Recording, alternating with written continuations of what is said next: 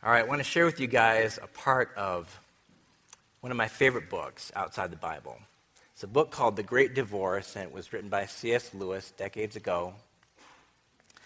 In the book, The Great Divorce, which really has nothing to do with marriage, there are, we give you the real short version here, men and women who individually meet up with either angels or glorified saints that they know.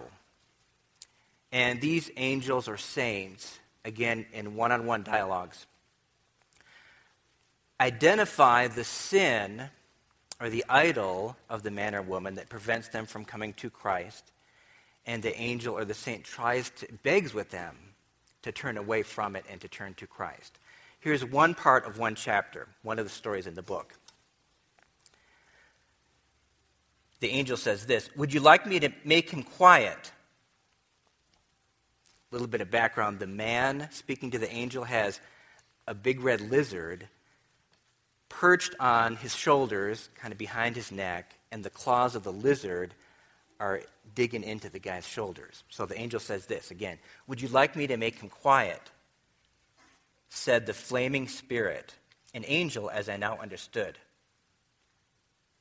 The man says, Of course I would. The angel says, Then I will kill him taking a step forward.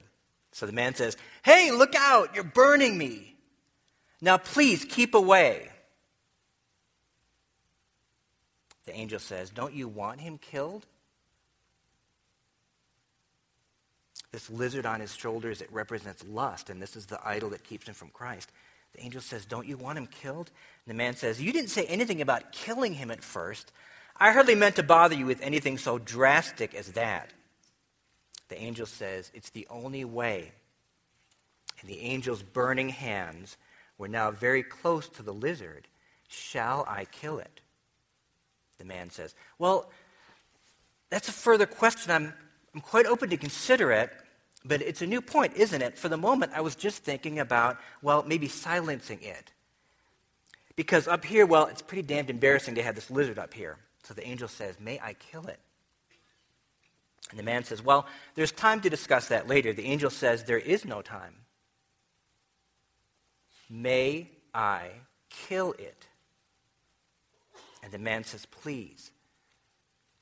I never meant to be such a nuisance. Please, please, don't bother. And, and look, look at it. It's gone to sleep of its own accord. It'll be quiet now. I'm sure it'll be all right. But you know what? Thanks ever so much for trying to help. And the angel says again, May I kill it? And the man says, Honestly, I don't think there's the slightest necessity for that.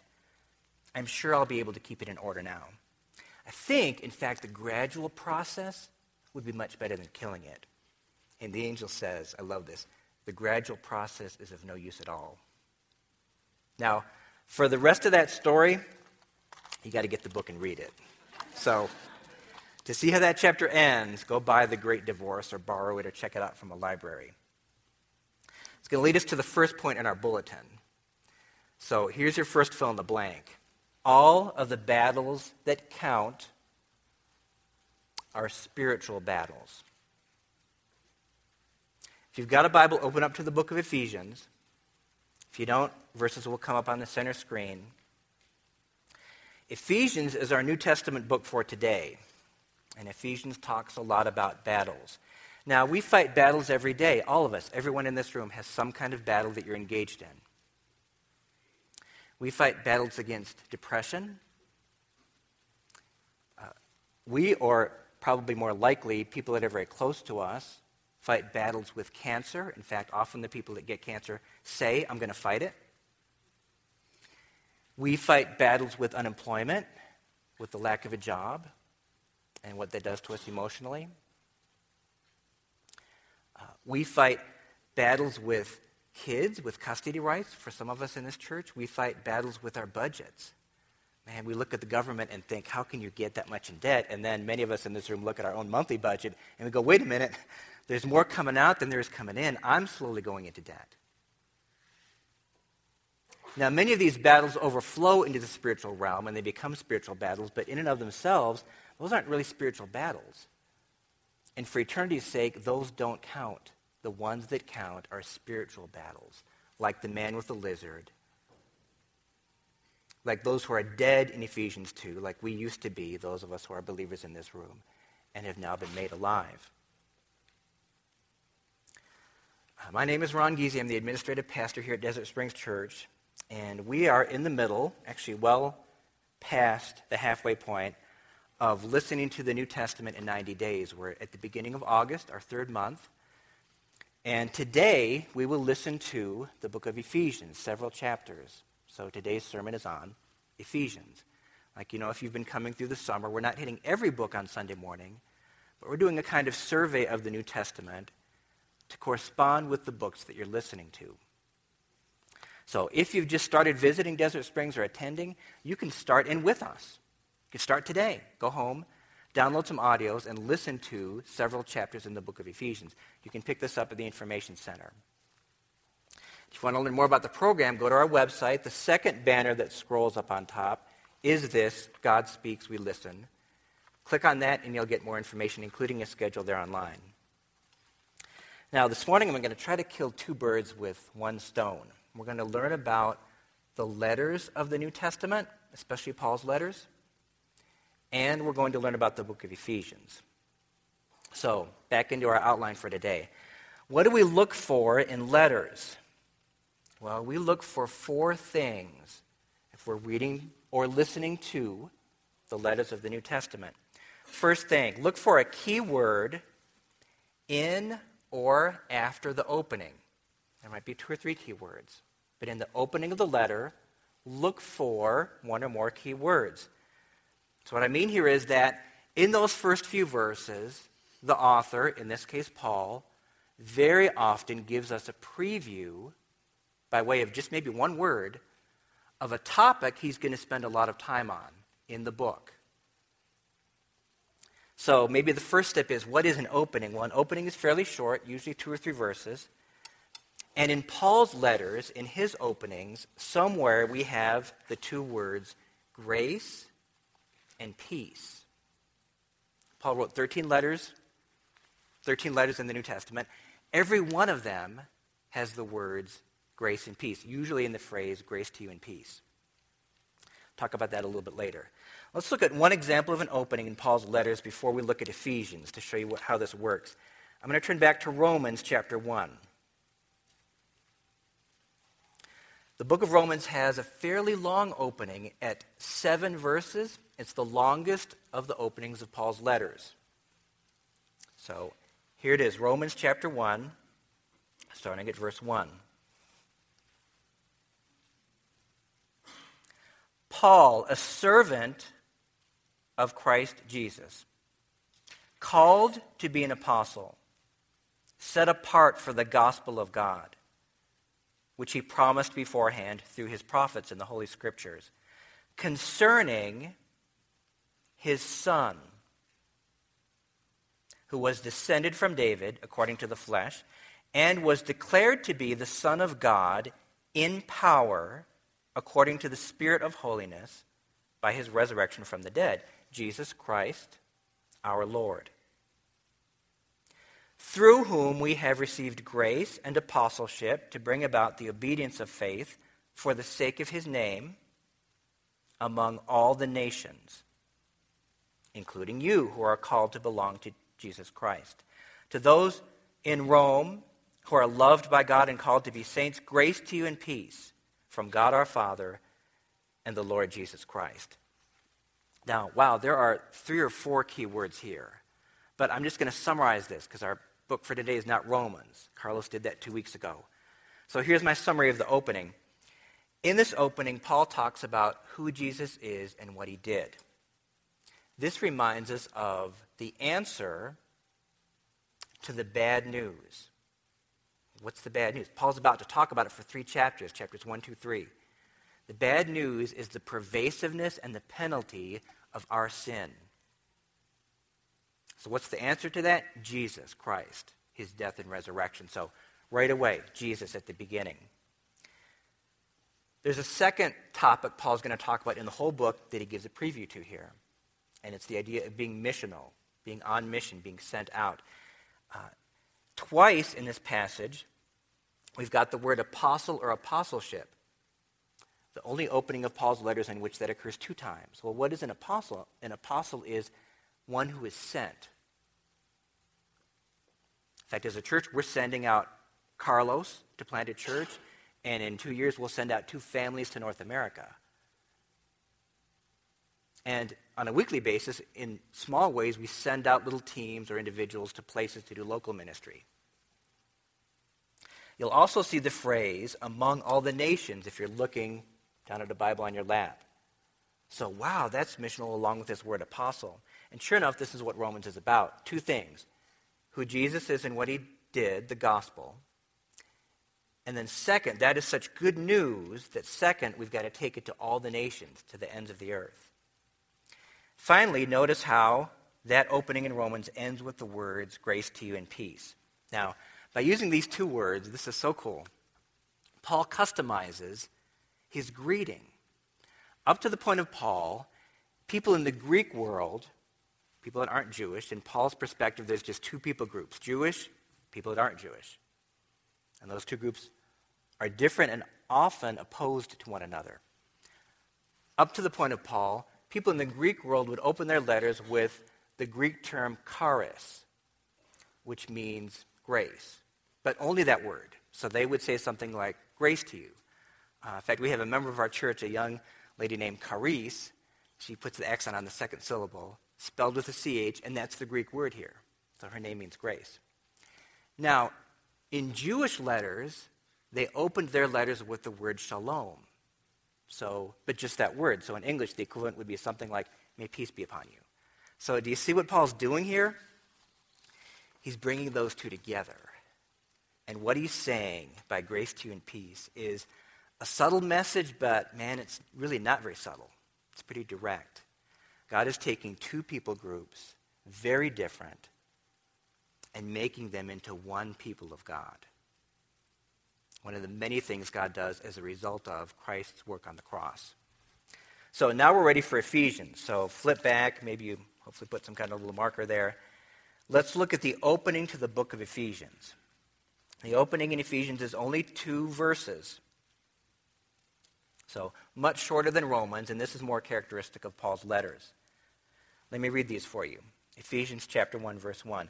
Paul, an apostle of Christ Jesus, by the will of God to the saints who are in Ephesus and are faithful in Christ Jesus.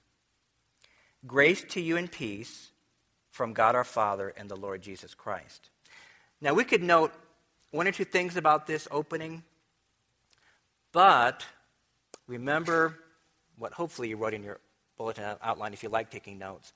Look for keywords in or after the opening, and in Ephesians, I actually think it's the verse after the opening that we get the key, power packed preview words of what the next few chapters are going to be about.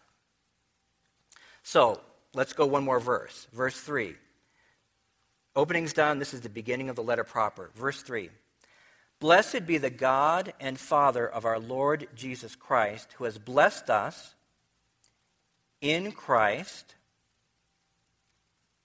Little pause there. That's the name of the second song we sang this morning, and it had that phrase repeated in it. With every spiritual blessing in the heavenly places. Now, there are, man, two or three key words here that tell us about what's going to come up later. You may notice the word blessed and its variation blessing. A lot of this book, Ephesians, especially the first three chapters, are about the blessings that we have spiritually in Christ and how that realization should affect our everyday living. Talk more about that later. And these are spiritual blessings. They're not physical or material blessings. So they're not, you know, a better job, it's not more money, it's not the perfect spouse, um, it's not the best vacation. These are spiritual blessings that are infinitely better than those things I just mentioned.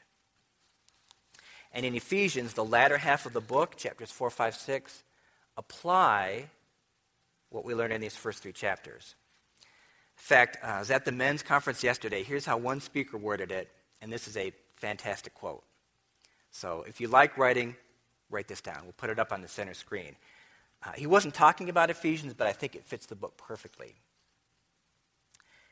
Here's what he said We do not fight for victory,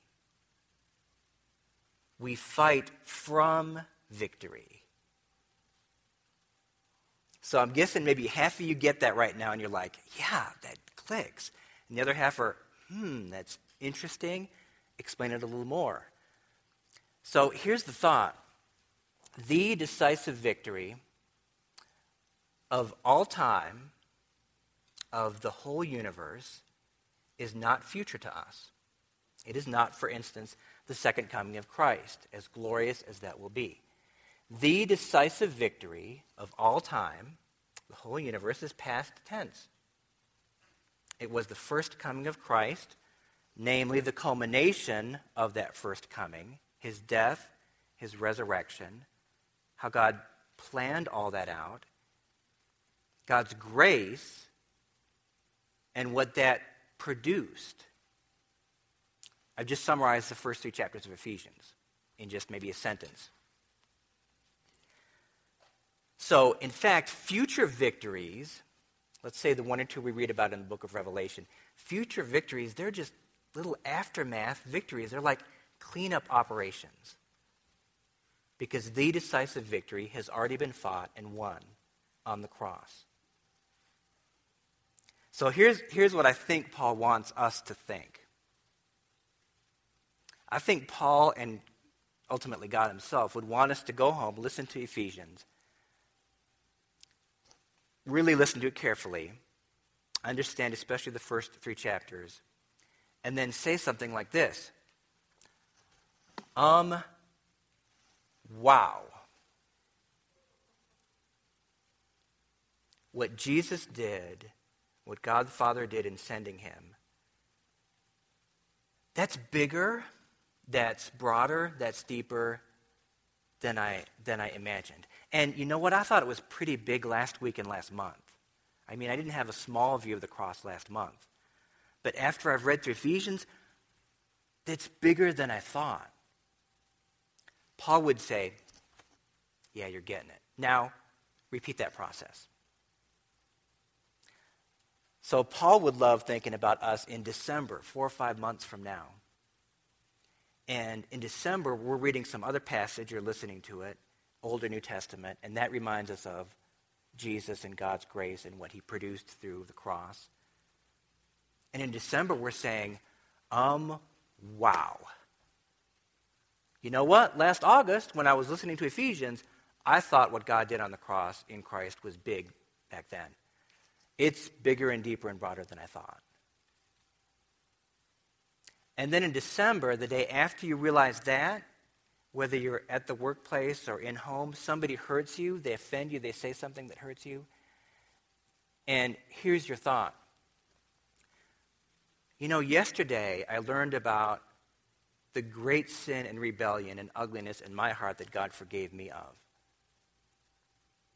How great God's grace is you know what? This is so small, this thing that this person said that hurt me. I can certainly forgive them for that because of how God forgave me. And Paul would say, there it is. There, in short, is Christian living. Realize the cross and apply it. That's what Ephesians is all about. The first three chapters, the cross and what God did.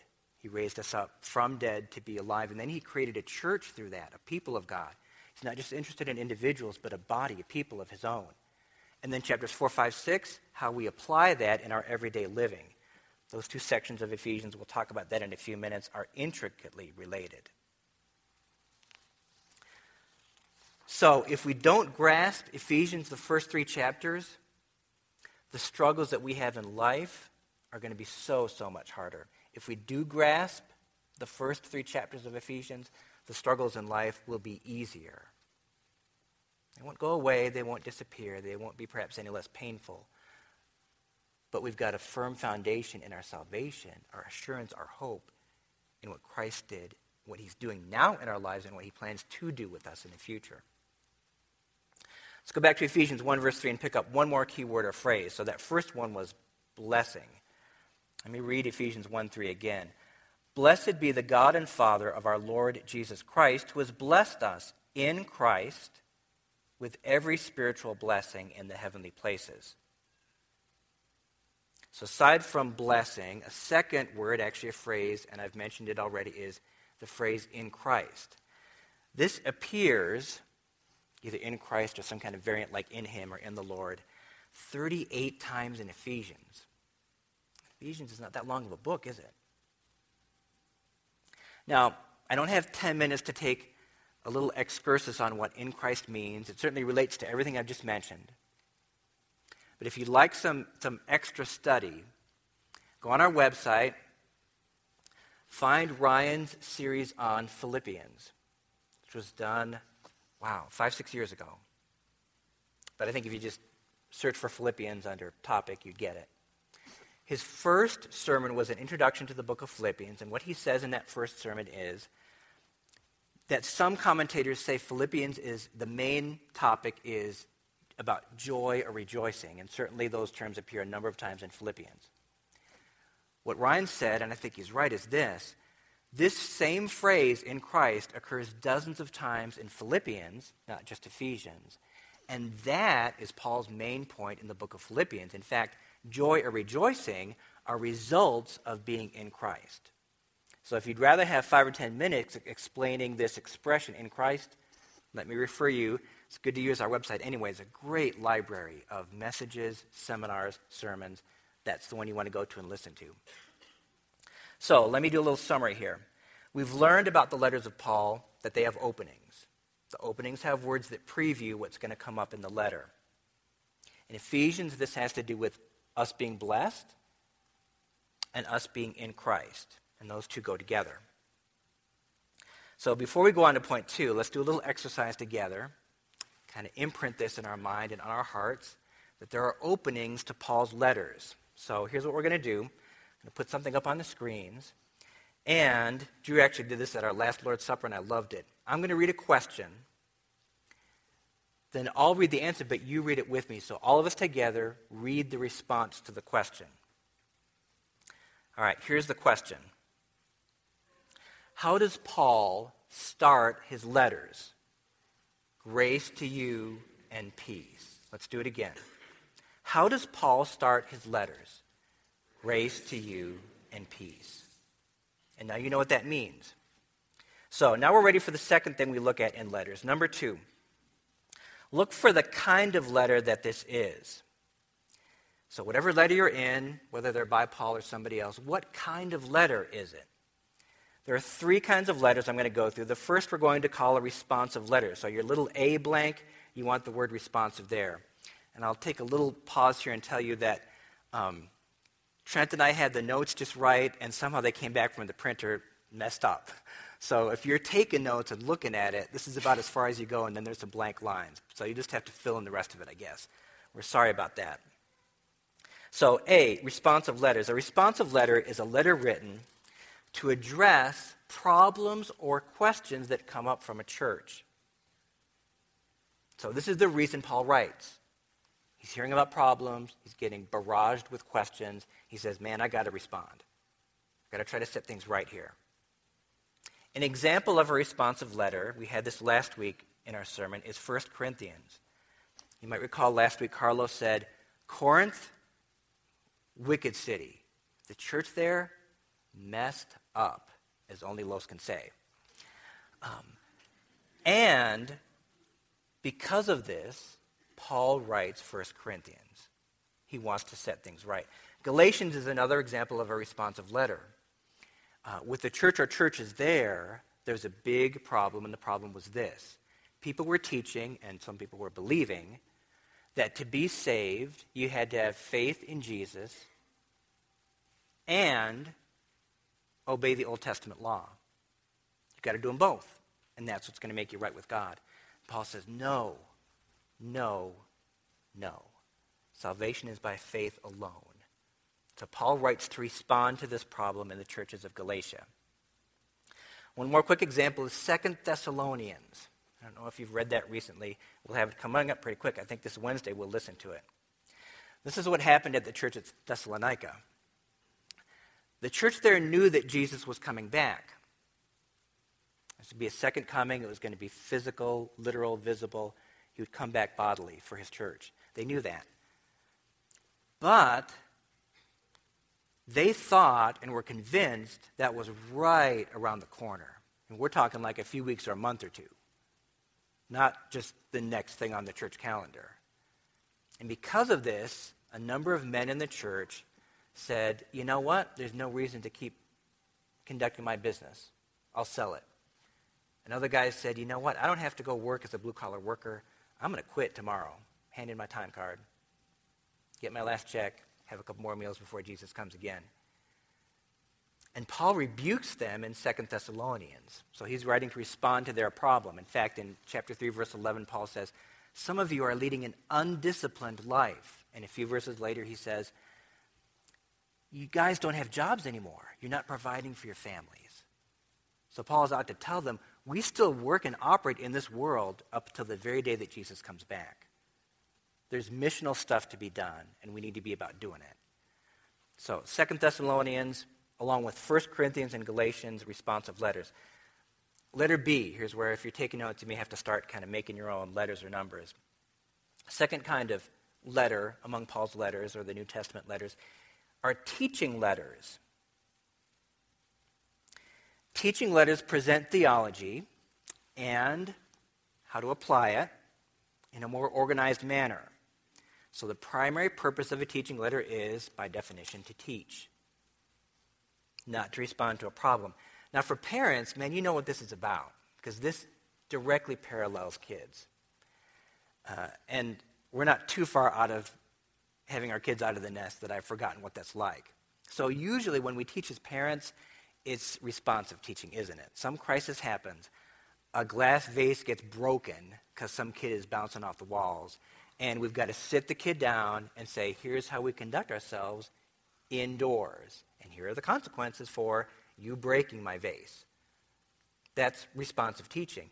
But other times, maybe they're real rare, but other times, the kids are quiet, the home is peaceful, things are at rest, and you say, man, what a great opportunity my kid is awake, he's not tired. He or she is awake and alert. What a great chance to sit down and teach them something about God or about how to do homework or if they're older, about how to handle money. So, a teaching time that is a teaching time proper, not just in response to some little crisis. Best example of a teaching letter in the Bible, well, in the New Testament, is the book of Romans. Man, you can't get better than that. If you read through Romans, it's very well organized. The first 11 chapters are all about the gospel. Starting at chapter 12, major transition point. The next few chapters, 12 through 16, is all about application. What do we do now that we understand the gospel? How do we relate to other people in the church? You'll read about that in chapter 12. How do we relate to people, individuals outside of the church? wow, even our enemies, how do we relate to them based on the gospel? And how do we relate to the government that is above us based on the gospel? Romans is very organized. Though I don't think Hebrews was written by Paul, Hebrews is another example, I think, of a teaching letter, very organized. Hebrews is out to tell us the answer to the question, who is Jesus? And a few secondary questions. One of those secondary questions is, what in the world happens when some man or woman seems to come to Christ, but then they fall away? What's going on there? Well, the author of Hebrews is out to answer those in a pretty systematic way. And the third and final example of a teaching letter is the one we're in today Ephesians. So, to use Ephesians as an example, let me give you two marks of a teaching letter. Number one, it's more organized. So, we'll see in a few minutes the structure of Ephesians, but it's it's very clear that Paul is intentional about each chapter following the one before it. You can see the same thing in Romans. You read through Romans, chapter 2 follows chapter 1. You're like, yeah, this naturally follows what we talked about in chapter 1. Then 3, it's like, yeah, that follows chapter 2 through the whole book. Same thing with Ephesians. So, teaching letters very organized. Second, teaching letters are going to dig deeper into specific areas of theology. So, two examples from Romans, or sorry, Ephesians. Ephesians talks a lot about the Trinity. So I love why Trent put that in his prayer. In fact, some scholars call Ephesians the Trinitarian letter. In eight different passages, try to listen to this today. In eight different passages, we read about the Father and the Son and the Holy Spirit and how those three work together. Another example of digging deep, kind of relates to the Trinity, is the Holy Spirit. Paul talks a lot about the Holy Spirit in the book of Ephesians. In fact, the term Spirit, meaning the Holy Spirit, occurs 13 times in the book of Ephesians. To give you a little point of contrast, Spirit, meaning the Holy Spirit, only occurs once in Colossians and twice in Philippians.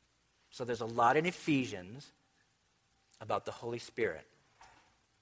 All right, so we've had responsive letters, teaching letters, third and final kind of letter, uh, letter C, encouraging letters.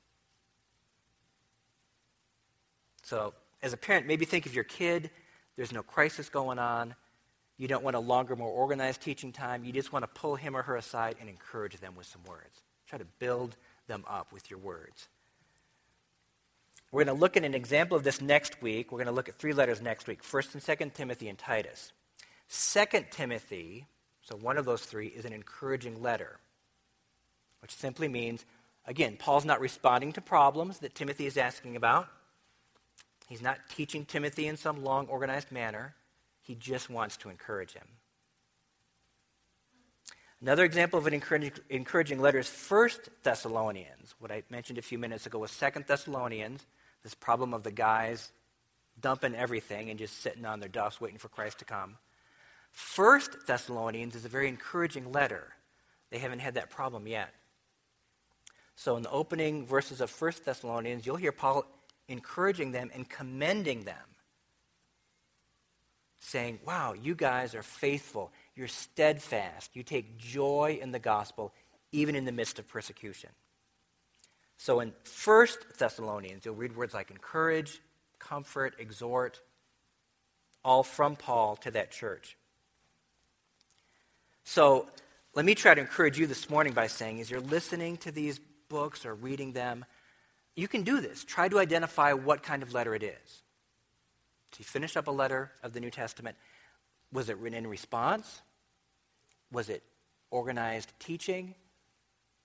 Was it encouraging?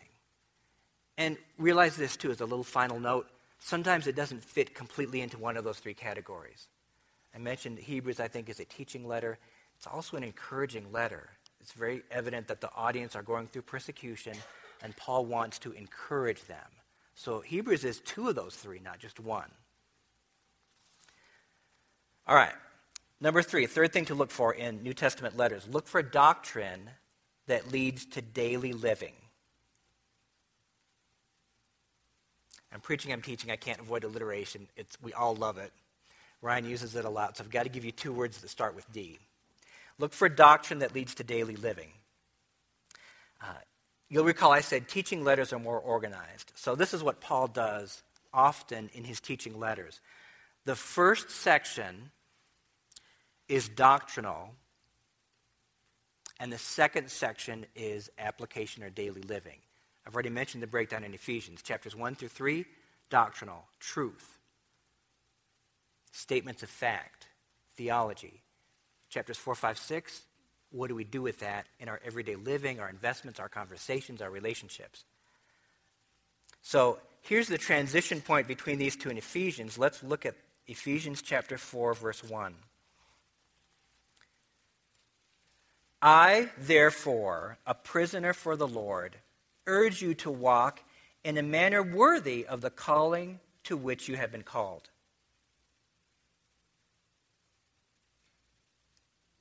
So look at that word, therefore. That means based on what's come previous, the first three chapters. Based on that, I urge you to do something, and I urge you to walk. So here's our transitional verse. So Ephesians is split kind of right down the middle, kind of 50 50. Three chapters doctrine, three chapters daily living. Look at the word walk in that verse, chapter 4, verse 1. Walk is certainly a good word picture for application. I mean, it's something we do, and it's a word picture for how we, how we conduct ourselves. This word walk occurs five times in chapters 4, 5, 6. So, in these chapters, Paul is going to tell us how to walk, how to conduct ourselves. If you look toward the end of Ephesians, there's a, a, final word or phrase in Ephesians chapter 6 that also has to do with daily living. And it's the phrase stand firm. You'll find it. I'm not going to put this up on the screens, but it's in chapter 6. And it occurs three times in verses 11 through 14. So, three times we read about standing firm. And this is the intro to the armor that we are to put on in the book of Ephesians at the very end of the letter. So think of these three, three verbs alone walk, stand firm, a threefold stand firm, and put something on. Well, just one of 20 or 30 reasons why these three chapters, this is all about application, what we do based on that good news we read about in chapters 1 through 3. So, in Paul's teaching letters, two big sections doctrine in Ephesians 1 through 3, application. The other thing to note in this idea of doctrine and daily living is that Paul doesn't just do this in big parts of his letters, he weaves in and out of this in verses and smaller sections. Here's one example Ephesians 5, verse 25. Paul says this in chapter 5, verse 25 Husbands, love your wives as Christ loved the church and gave himself up for her.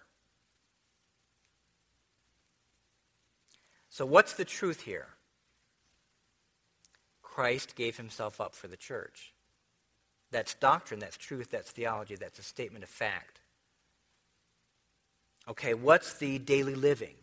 What's the thing we're supposed to do? Well, there's a command here to husbands love your wives. And are the two related? Well, by all means, yes. Paul says, here's how you love your wives and why you love your wives. Christ loved the church. Or as Ryan worded it months ago uh, when he was in Colossians, Ryan said, if you remember and you were here, there are indicative statements, meaning statements of fact, theology, doctrine, and there are imperative statements in letters of the New Testament. And Paul weaves in and out of these both all the time. And the point is here's how they're related. The imperatives, the commands, what you're supposed to do, those are based on the indicatives. So, this too you can do on your own. If you don't like marking up your Bible, maybe print up a letter of the New Testament. Take a highlighter or a pen and underline or circle or highlight commands when Paul says, do this. And you can do the same thing with indicatives, with statements, with theology, like Christ gave himself for the church.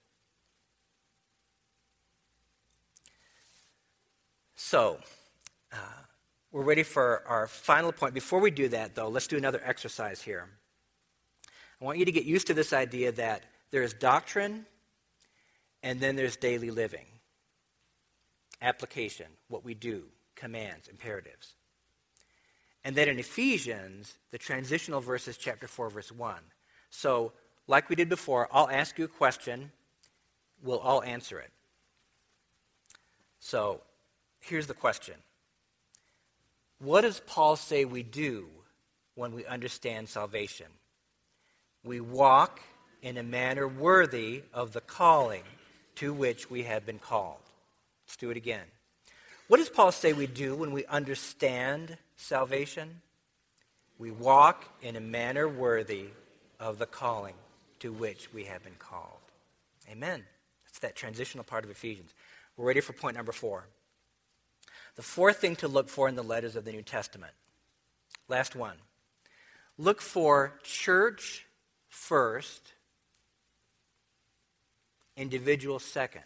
Individual meaning you and I. Look for church first, individual second. So you'll remember those words, grace to you and peace. Remember what those meant?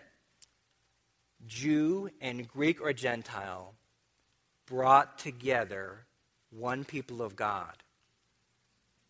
All about the church. Even in Paul's opening, he's making that point. Now, let's imagine what an opening of Paul's letters might look like. I'm going to take some liberty here. if Paul is writing, number one, to an individual, and number two, let's pretend Paul is not inspired by the Holy Spirit. Let's say he's more influenced by, or kind of a mix of influenced by God and influenced by the pop culture around us today in 2011. So, not written to churches, to individuals, and a little bit of ungodly influence coming from the outside. Here's what I think it would look like. I hope and pray that each of you is finding joy in the Lord, and that you know that God has great plans for each one of you and that you are learning about what gift God has given you, and that you are finding fulfillment.